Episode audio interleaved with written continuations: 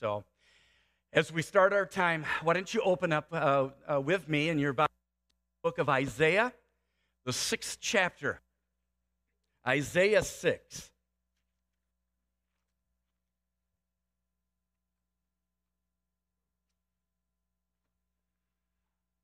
Isaiah, the sixth chapter. Today we're going to be talking about uh, moving, uh, about a heart of revival, a heart that is moved from religion to relationship, from a uh, impersonal um, form and structure to walking with Jesus Christ in a relationship that explodes your heart into, um, into what's real and what's true. This happened in the, in, in the prophet Isaiah's life, and the record of it is in the sixth chapter. So let's read together. It says this, starting with verse 1 In the year that King Uzziah died, I saw the Lord high and exalted, seated on a throne, and the train of his robe filled the temple. Above him were seraphim, which each with six wings. With two wings they covered their faces, with two they covered their feet, and with two they were flying and we're calling to one another Holy, holy, holy is the Lord Almighty. The whole earth is full of his glory. At the sound of their voices, the doorpost and the threshold shook, and the temple was filled with smoke. Woe to me, I cried. I am ruined, for I am a man of unclean lips, and I live among a people of unclean lips. And my eyes have seen the King, the Almighty God. Then one of the seraphim flew to me with a live coal in his hand, which he had taken with the tongs from the altar. With it, he touched my mouth and said, See, this has touched your lips. Your guilt is taken away and your sin atoned for. Then I heard the voice of the Lord saying, Whom shall I send and whom? Who will go for us? I said, Here am I. Send me. He said, Go and tell this people, be ever hearing but never understanding, be ever seeing, seeing, but never perceiving. Make the heart of this people calloused, make their ears dull, and close their eyes. Otherwise, they might see with their eyes and hear with their ears and understand with their hearts and turn and be healed. Then I said, For how long, Lord? He answered, Until the cities lie ruined and without inhabitant, until the houses are deserted and the fields run, are fields ruined and ravaged, until the Lord has sent everyone far away and the land is utterly forsaken. And though a tenth remains in the land, it will again be laid waste. But as the terebinth and the oak leaves stumps when they are cut down, so the holy seed will be the stump in the land. Thus ends the reading of God's holy, inspired word. Let us pray together. Heavenly Father, Romans tells us in the third chapter let God be true and every man a liar. And so, Lord, we come to you as a family. We come to hear your word. We come because we believe that everything you say, every word in your word is true. And it is applicable to our lives to change our hearts and to move us and to live a life that is unlivable without Jesus Christ. I pray that you'll bless our hearts to be open, our eyes, our eyes to be open, our ears to hear your word, and that, Father, we do not walk out of here like the unbelievers who hear and then it flows off the back like a, a duck, uh, the water off of duck's back. But Father, let us absorb it, let us hear it, let us know that you have been here and among us. For Father, the message is more important than the messenger.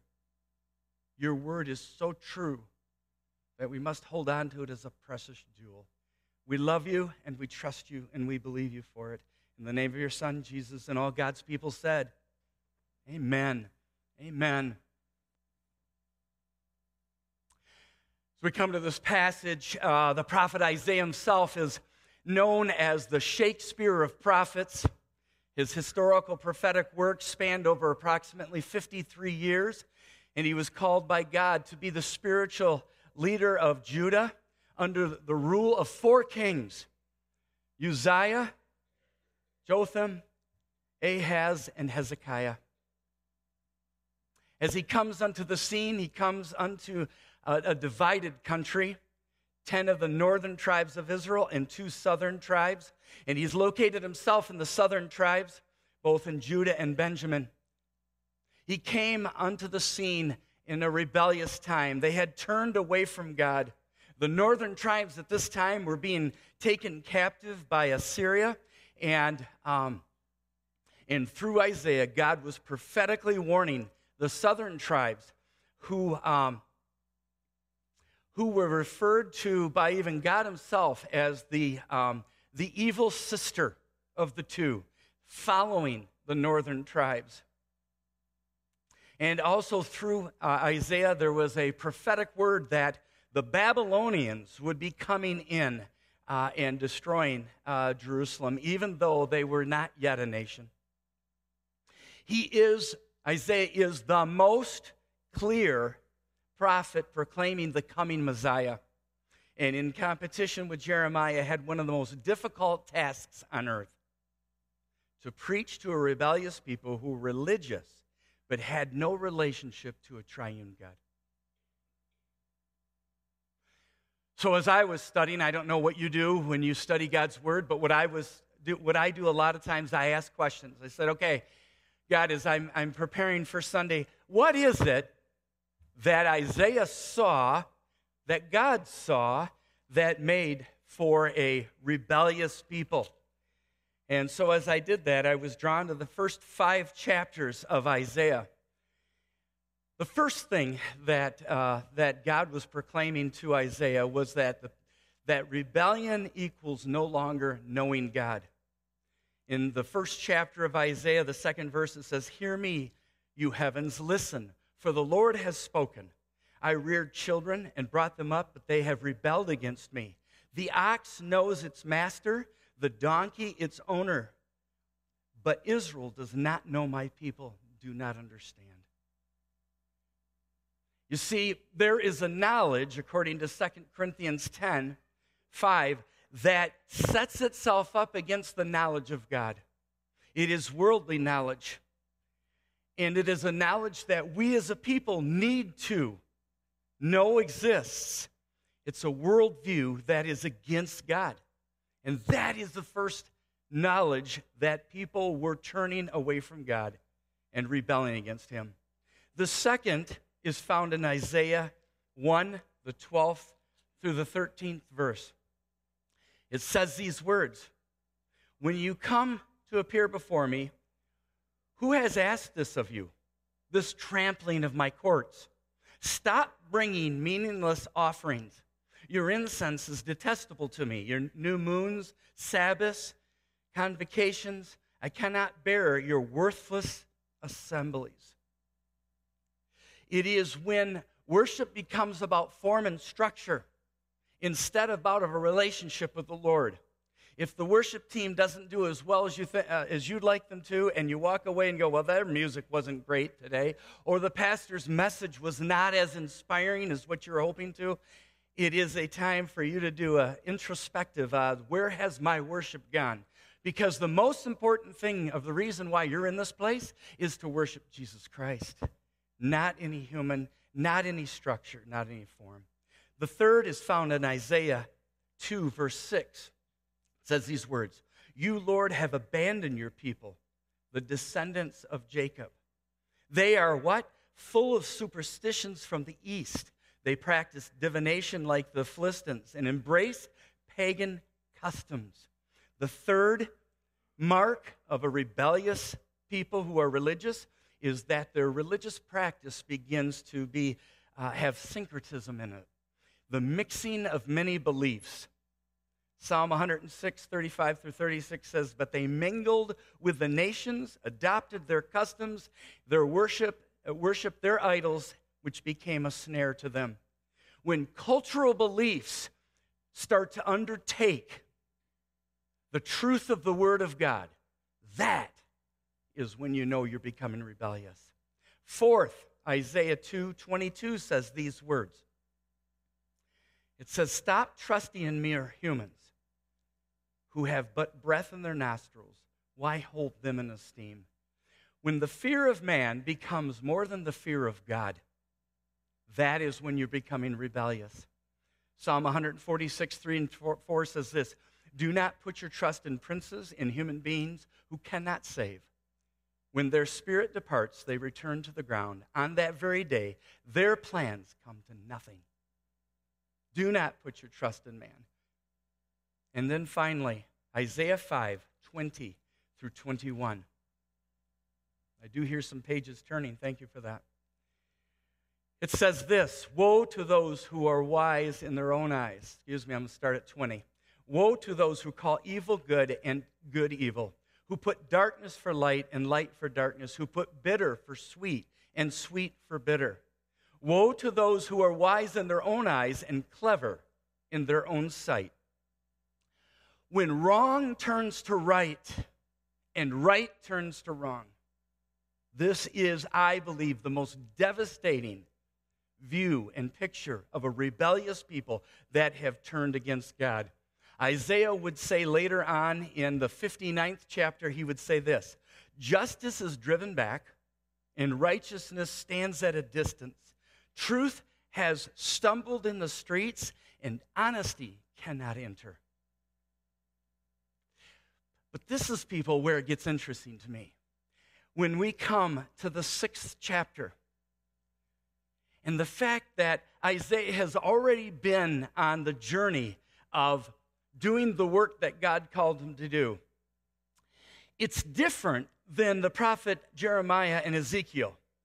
In, in Jeremiah, his call came out of the first chapter. In verse 5, it says, Before I formed you in the womb, I knew you. Before you were born, I set you apart. I appointed you as a prophet to the nations. And in Ezekiel 2, it says this about his call. It says, Son of man, I'm sending you to the Israelites, to a rebellious nation that has rebelled against me. Isaiah's vision and call comes after the fifth chapter. And I think to myself, why is that? Certainly, the Israelites were rebellious and moved from re- relationship to religion, but I wonder if in my heart, Isaiah himself, in his own prophetic work, had become hardened to the task. And the need for personal revival was in his life as well as theirs. Now, there are commentators that have said this was, a, this was kind of a memory that Isaiah had that when he was called from the beginning, could be.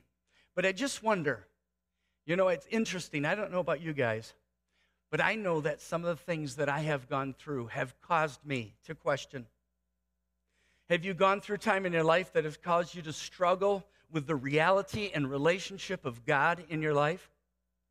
There's a woman that sits among you that was in my youth group, and I won't name her, but her first name's Katie. And, um, and she, uh, she came to me one day and she had a folder. And in that folder, she had written on the front of it the character of God. And she said to me, She says, Wayne, I want to I wanna live out the character of God in my life. But you know, it's interesting. You go through hard times, you go through difficulties, right? And these start to ask questions of you. What diagnosis is shaking your world today? What family division has caused you to wonder if God is really loving?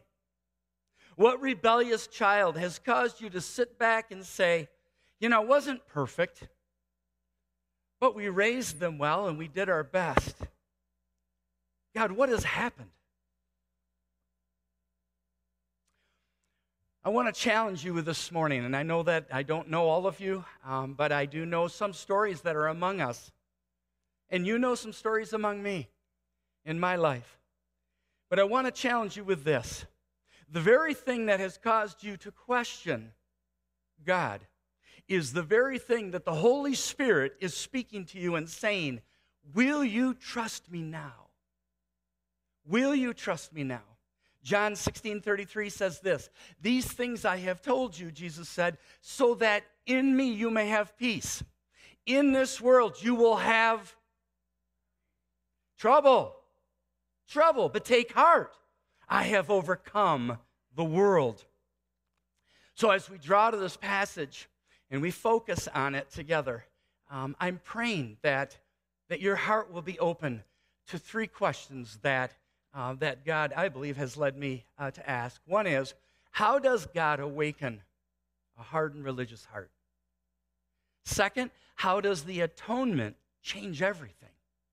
And third, what is the effect of the atonement of God on my own life? Now, I've been saying a word for a bit here, and uh, I want to make sure that it's, it's clear to you. When I talk about religion, I'm defining it as a man made, man reasoned, man seeking after the image of God that he creates in his own mind religion. It is something that has, it, in, in, our, in our country today, there's a phrase called progressive Christianity. It is this religion. It has been infiltrating our churches and changing the direction of the way that the church uh, looks at God's word. And I think that uh, I think it's time for change. And so I hear familiar words of a man uh, that for 21 years spoke into my life. And as Fred Vandenbosch would say to me, Andersma, make sure that you always preach the gospel. And I say amen to that. And so as we get into chapter 6, and as you're looking at your word, at your Bibles, Aaron, you got yours on the phone? That's so cool, Aaron. I, it took me some years to get that kind of like, okay, it's okay, it's okay. She's not doing emails, she's not texting. Praise God. We have so many ways that the Word of God can come to us. So, as we come into this, it says the first phrase says this In the year that King Uzziah died. You know, we can go quickly past that if we don't understand the historical context of that statement. You'll find it. We won't go there today, but you certainly can as you study further in this, in this passage throughout your week. In Second Chronicles 26, it reads that, that Uzziah was, 20, was 16 years old when he became king. At that right age, at that right age, listen, you 16 year olds who think you're too young, listen to what it says about him. It says in the 16th verse, it says, His fame spread far and wide, for he was greatly helped. Excuse me, no. It, let, me, let me say that again. It says in, the, in um, in that chapter, it says, He sought God during the days of Zechariah, who instructed him in the fear of God. As long as he sought the Lord, he gave him, the Lord gave him success. At 16 years old, Uzziah sought God. Don't you tell me about being too young. Don't you dare. You're never too young. And so he had amazing success as he sought the Lord. He was in war, he was successful over the Philistines, Arabs, and the Ammonites. He built an army over 300,000 fighting men. In weapons and artillery, he rivaled even the modern day weaponry. His, his time was a great time of growth. And for 52 years, he ruled over the nation. And yet, in his 52nd year.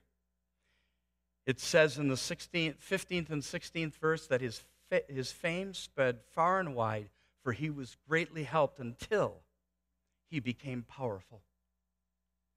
But after Uzziah became powerful, his pride led to his downfall.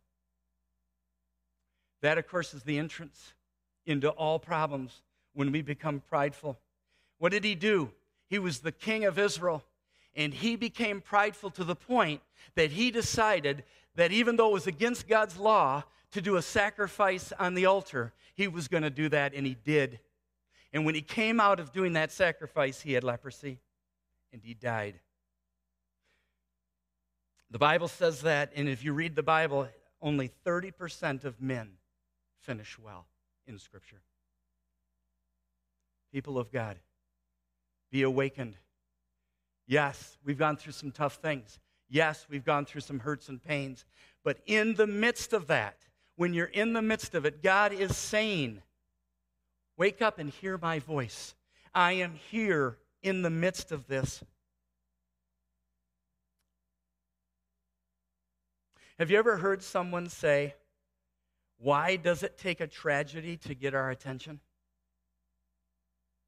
We've had a tragedy in our family a young lady that worshiped among you for years, our oldest daughter, Kimberly. She uh, turned away from the Lord, turned away from us as a family, turned away from her husband, divorced Eric, and, um, and is now living with a man uh, in, uh, in really a false existence. That was hard. I remember when, when my wife said to me, she looked at me one day, she said, Are we ever going to be okay as a family again? It was hard to go through that. We're not the same family. We'll never be the same. But in Christ, we're okay. The Bible says that I am close to the brokenhearted, and we found that to be true. So, because of our stubborn hearts, God uses tragedy to awaken us to reality.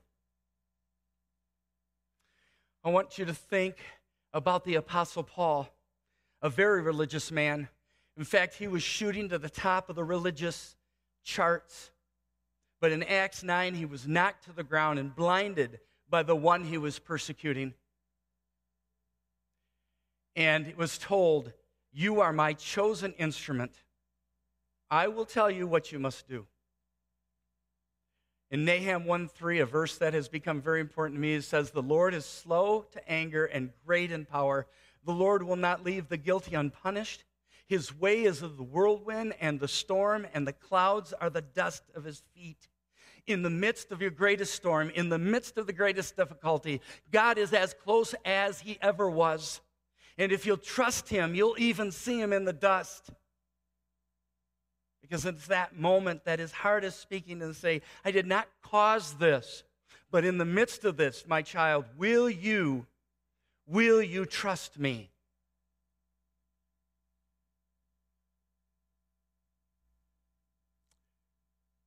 When you ask that question, Lord, why me? Let you, King Uzziah moment lead you to say, Lord, show me what you, what you want me to see in this moment about life and about me. He will answer that. And so, in, as we go on, so we now know historically why this was a big deal. But what happened? What happened? God came to Isaiah in, in this moment and showed Isaiah who he was. It says, I saw the Lord. The Apostle uh, John, in through the Holy Spirit, in the 12th chapter of the 41st verse, Isaiah said, he says this Isaiah said this because he saw Jesus' glory and spoke about him. This picture of the pre incarnate Christ was grabbing Isaiah's heart, and John, who saw it in the flesh, saw Jesus in the flesh, connected this moment. So, what is it that Jesus wants to show us in these moments of tragedy? First of all, he wants us to show his, his sovereignty. It says here that I saw the Lord high and exalted. Do you believe that Jesus is above your problems?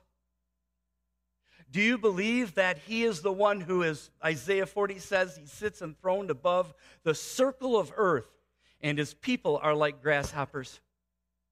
This was so important to the disciples as they were going through a storm on the lake, and as they saw Jesus Christ walking on it, in the midst of their fear, they were reminded that he is the sovereign one, the one that is high and exalted, that is above the abyss and above our greatest problems.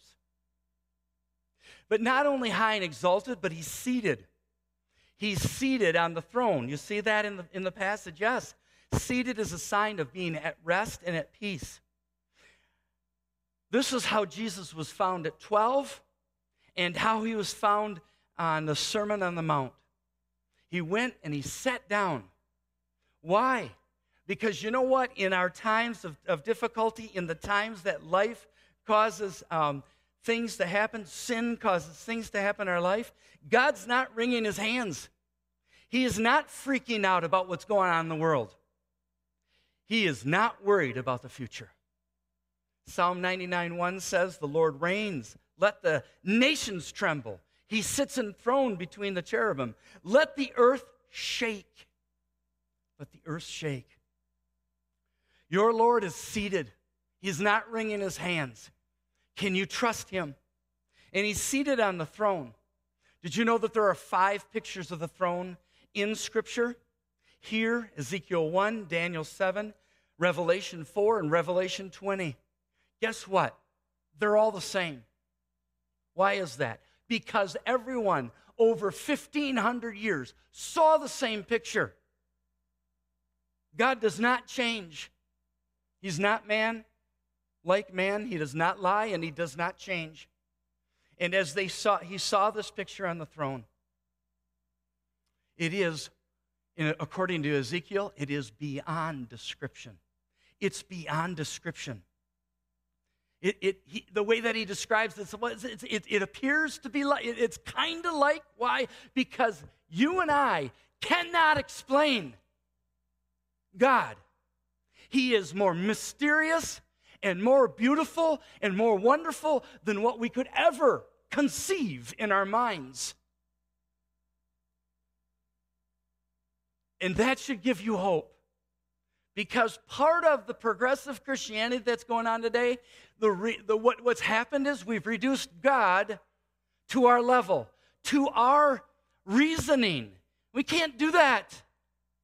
He's beyond human reasoning. The fact that you're sitting in this room today is His great mercy and grace. It's His Spirit that draws you, draws me to know the unknowable. What? Yes. Kids, don't lose this. Don't miss this. Don't fall asleep on me. Get this. It'll change your life forever. And so he gets this picture. But not only sitting on the throne, what does it say? It says that, that the train of his robe filled the temple. You know, when, when, a, when a, a woman gets married, she has a train, but it usually goes maybe, maybe three to four to five feet behind.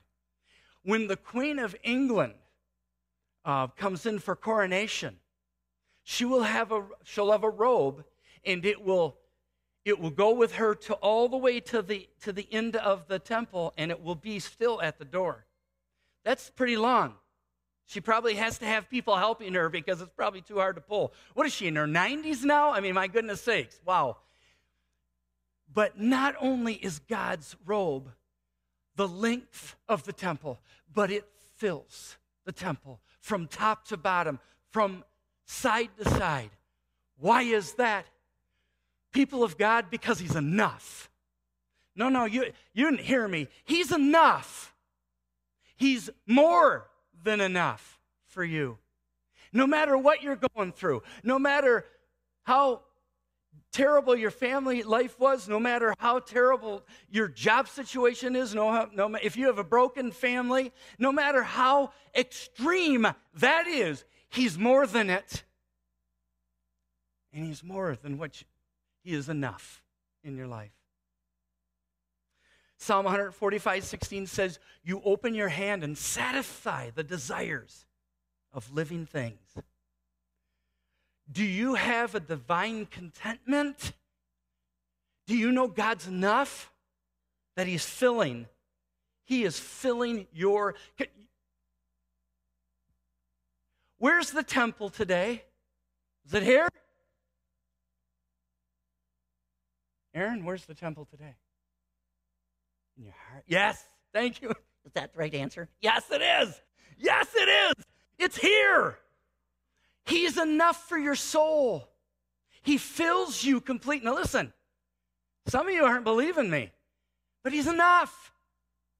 The things you've been desiring and wanting, He's already fulfilled it if you'll follow Him. He's enough. He's enough. So God uses the tragedy to see the power, to see uh, and to show us his sovereignty, to give us peace to endure. And he also shows this he shows us our power, his power to give life clarity. Look at it, verse 2 through 4. It says that above him were seraphim, each with six wings. Two wings they covered their faces, Two they covered their feet, and two they were flying. And they were calling to one another, Holy, holy, holy is the Lord Almighty. And the whole earth is full of his glory. At the sound of his voice, the doorpost and the threshold shook, and the temple was filled with smoke. Do you know how powerful God is? How many of you have seen the power of God work in your life? Raise your hand. Katie, you got your hand up? Yes, you do. Yeah, girl. hey, absolutely. Absolutely. Even in our brokenness as a family, we saw the power of God working as it drew our family closer together. We now fast and pray every month for our daughter. Why is that? Because the Spirit of God, the power of God, draws a family from Columbia, South Carolina to, uh, to Michigan to be crying out for life, believing that the power of God can do anything. Well, how do we know that? How do we know He's powerful enough? Well, notice what's in here. Isn't it interesting that angels are the first sign of that power? What are they doing? They've got six wings. Why? Six wings? With two of them, they cover their eyes because no one looks on God and lives. No one looks on God. He's so powerful that we can't even see him. Two, they cover their feet. Why? Because everyone is not like him. He is holy, and we are not like him. We are dirty before him, and so they cover their feet. And with two of them, they're flying. Why? Do his will. Do it now. Do it immediately. Always on task. Always ready to do what God wants them to do. And so these angels are the first sign.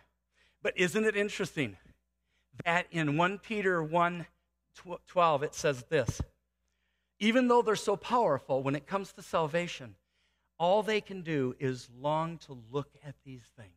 Listen, people of God, no matter what power is outside of the power of salvation, the power of salvation is greater. And even the angels themselves can only look at what you, as the redeemed, have experienced. And they wonder What's that like? What's that like? And so the first sign is the angels. They're singing, Holy, holy, holy is the Lord Almighty. The whole earth is full of his glory. Do you ever wonder why they say that?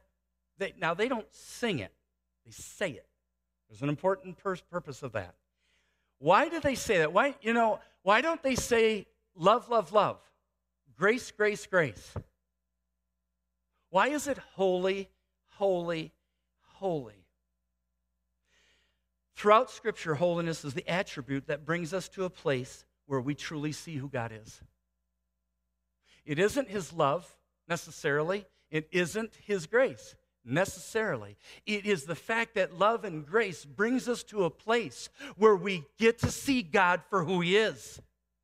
He's holy. See, love and mercy reveals to us why God does what he does.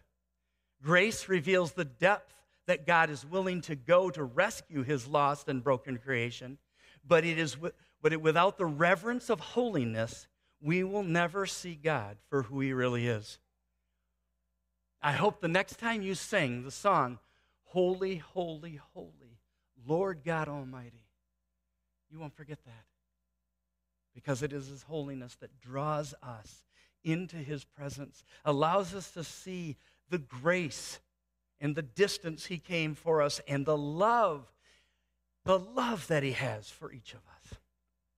And then, of course, the, the doorposts and the thresholds shook. When we see the holiness of God, just like in Isaiah's day, the human being comes to the place of going, I'm in a place I don't know that I belong because he is something that is way beyond me. And it says that the doorpost and the threshold shook. It shakes us to the core. Have you ever been shooken by the knowledge of God? Have you ever shook and said, You know everything about me? You know the very word I even have on my tongue right now before I say it. And yet here you are before me. The Bible says this there's a time coming that his voice shook the earth, but now has promised, once more I will shake not only the earth, but also the heavens. The words once more indicates the removing of what can be shaken, that is, created things, so that what cannot be shaken may remain. And so for the prophet Isaiah, he saw the, he saw the power of God, he saw the sovereignty of God. It shook not only the doorposts in the temple, but it shook his own life. And then smoke filled because he could only take so much of it. And God knows exactly how much we can take. And it was gone, but he was left shaking. There's a shaking coming. It'll shake this building, it'll shake anything man has made. Everything that's been created will be burned up and gone. But there is something that cannot be shook, and that is faith in Jesus Christ. It cannot be shook. And so, as, as Isaiah sees this, his life is changed. And so, what is the effect of seeing God for who he is? Verse 5 says this Woe to me, I cried. I am ruined, for I'm a man on unclean lips. I live among a people of unclean lips, and my eyes have seen the King, the Almighty God. Ruined is defined as a complete state of destruction, a place where we come to the end of ourselves and our capacity to fit situations. Ruined is realizing that who we are and the insufficiency of anything in this physical world to fix us.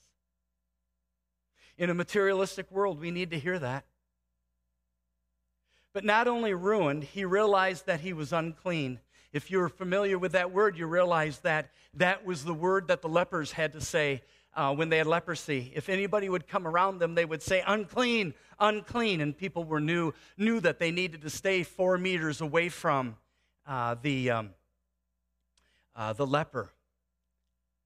But in the midst of this moment, Isaiah realized something that Jeremiah said in the 17th chapter and that we need to realize in a rebellious world that we live. It says the ninth verse, it says, The heart is deceitful above all things and beyond cure. Who can understand it? Do you believe that to be true?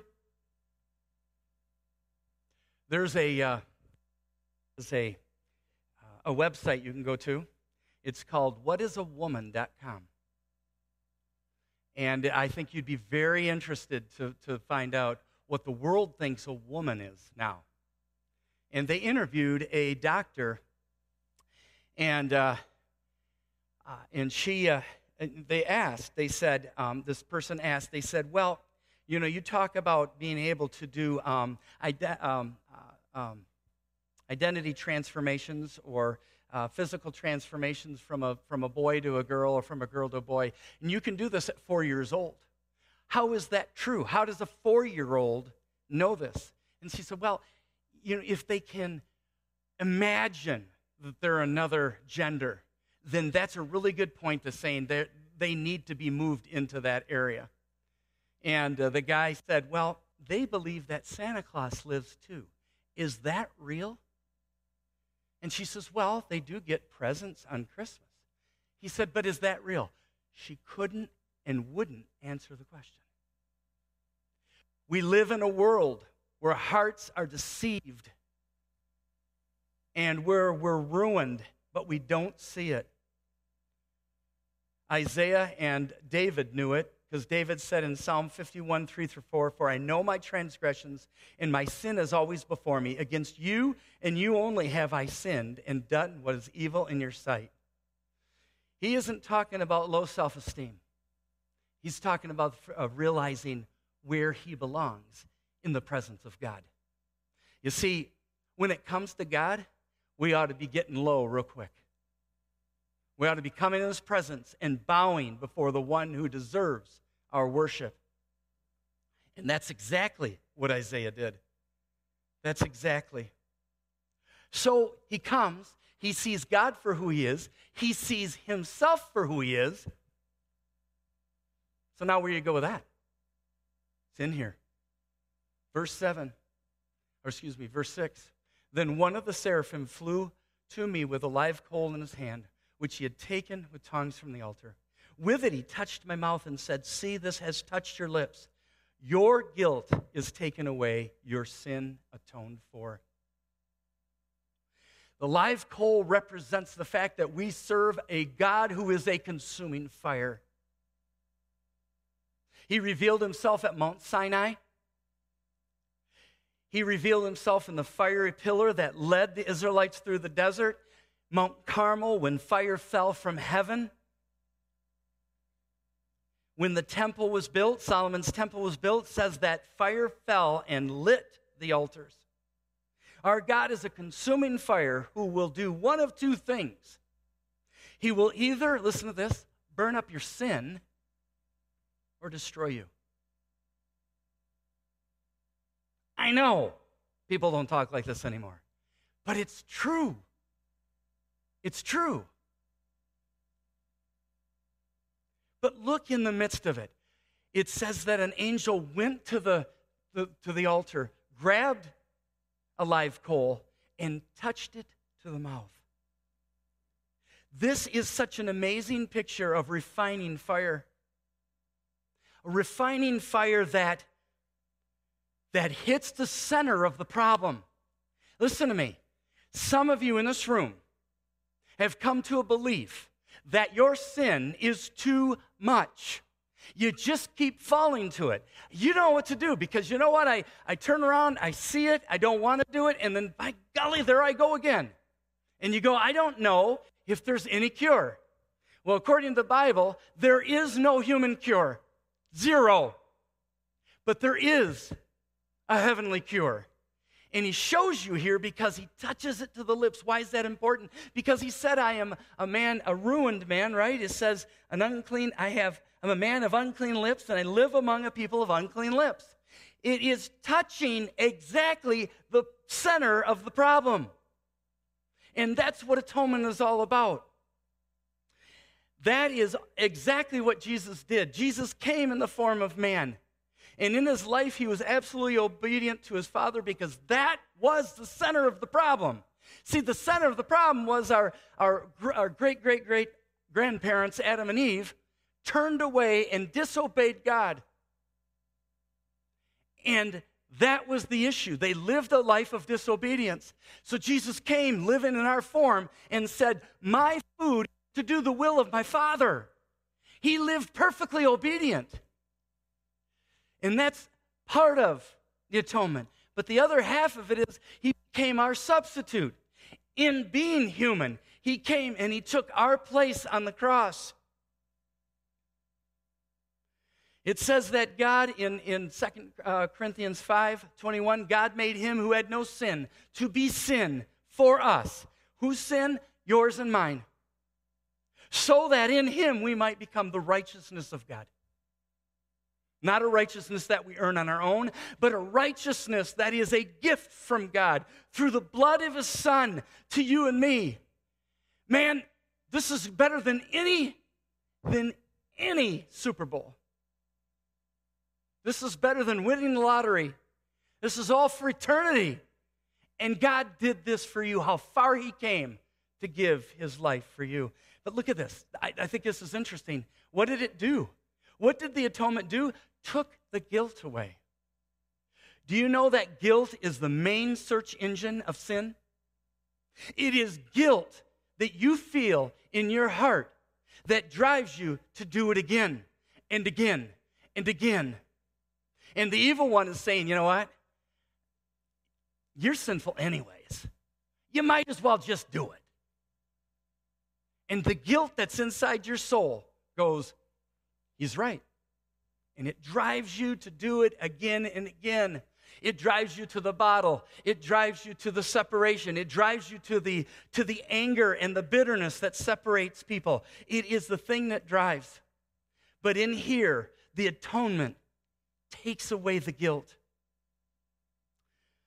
Peter uh, also affirms this, the first chapter, uh, the first verse, or excuse me, uh, 1 Peter, uh, the first chapter. And it says these words in the 18th through the 21st uh, verse. Um,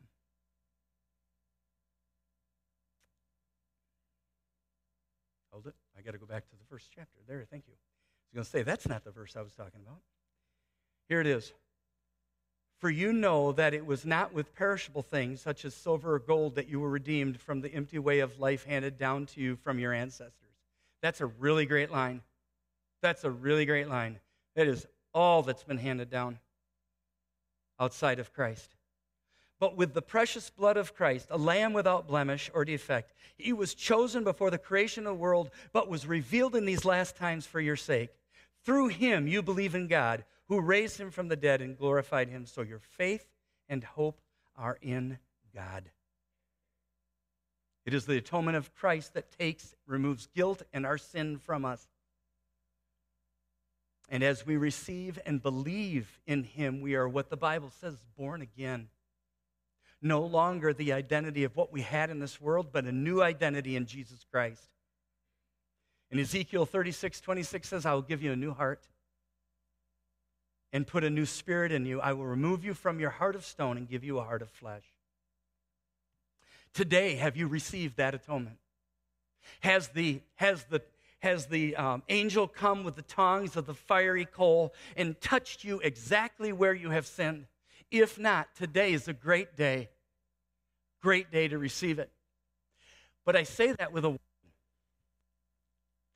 because you know we look at Christianity as though it is something that that we live out and you know what we just hey i'm saved now i can do whatever i want uh-uh well you can't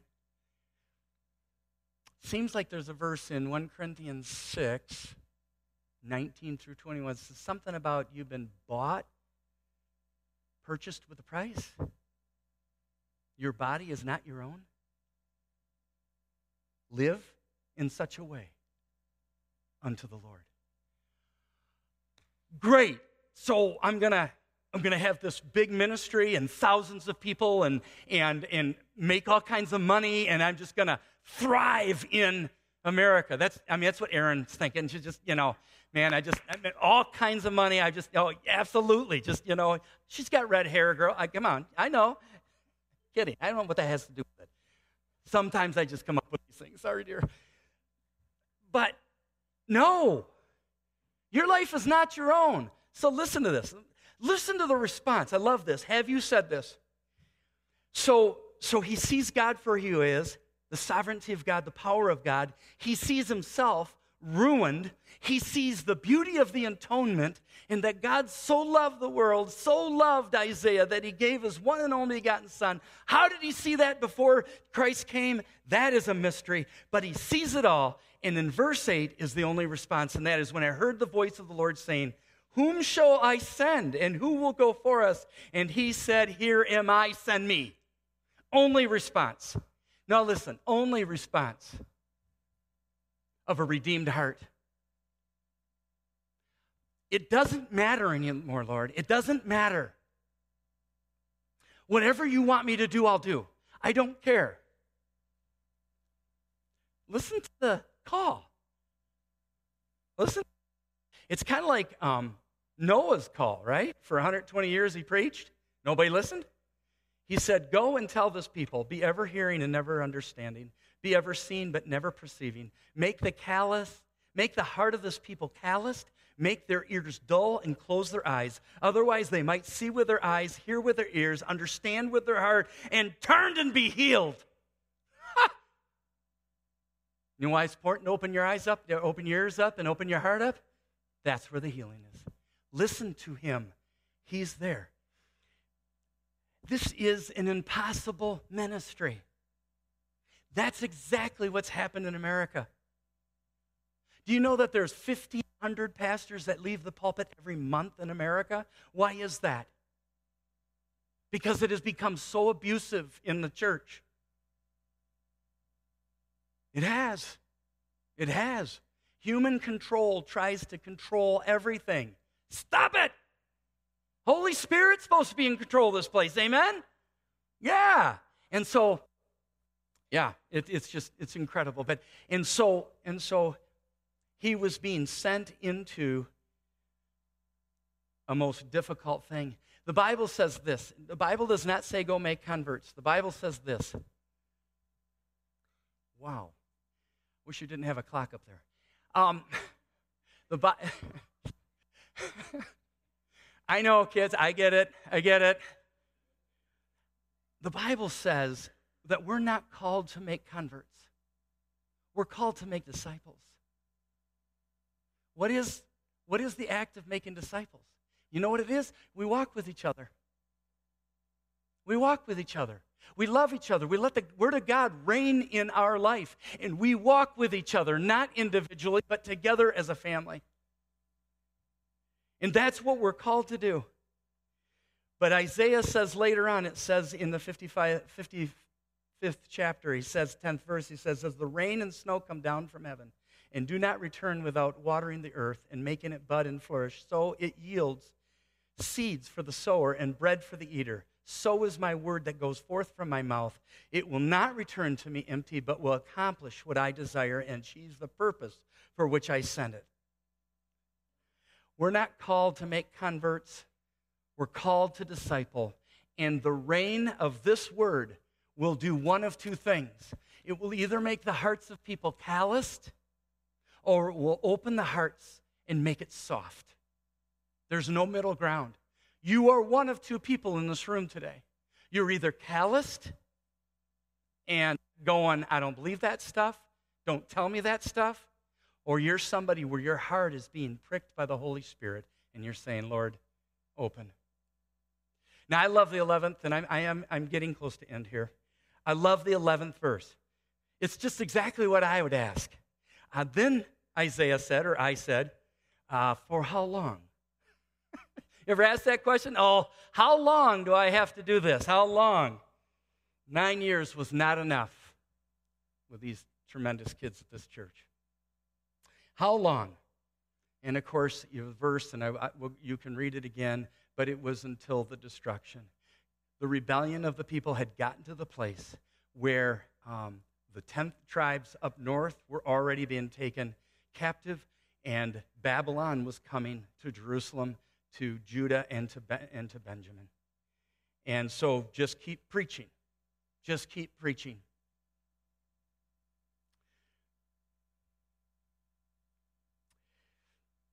We're in a time of American history in which the church is in the midst of a cultural worldview war.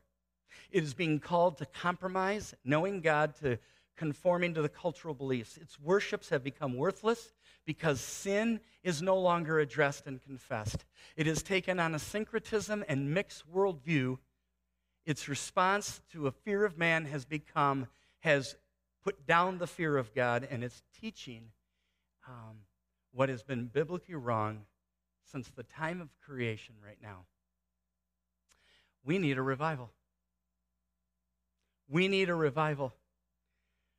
35 times in the Old Testament, the Bible says, Return to me. Zechariah 1 says, Return to me, declares the Lord Almighty, and I will return to you. 74 times, the scripture calls people to confess their sins and repent and turn from them.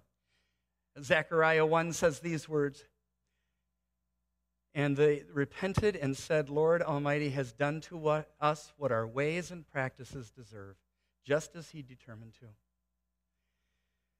As I conclude my time here, I am, I am so thankful for this opportunity. But the moment that Larry asked me to preach here, Isaiah 6 came to mind, flooded to my mind. And it has been with me ever since we talked. I don't know what that, why that is, but I know that unless we are, you're a Reformed church. I was with you guys for 35 years. I'm in the CRC now. You know what that means? We're just better Christians than you reformers. One of the greatest compliments that I had from somebody at the pier said, I've been at the pier for a year. I didn't realize that you were CRC people. That's the greatest compliment. I'm not preaching a denomination, I'm preaching Jesus Christ. Amen? And He changes lives.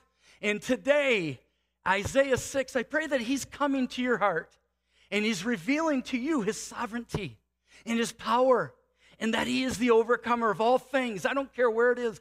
I pray that He's coming to you and that you start to look and introspective in your own heart and say, you know what? In of myself, I am ruined. And I keep doing things that keep destroying me and not helping me. And I pray that you feel the coal against the very center of your sin today. And you hear him say, I have atoned for your sin. Your guilt is completely gone. And I pray that today, even a young person will say, when you hear the voice of God, here am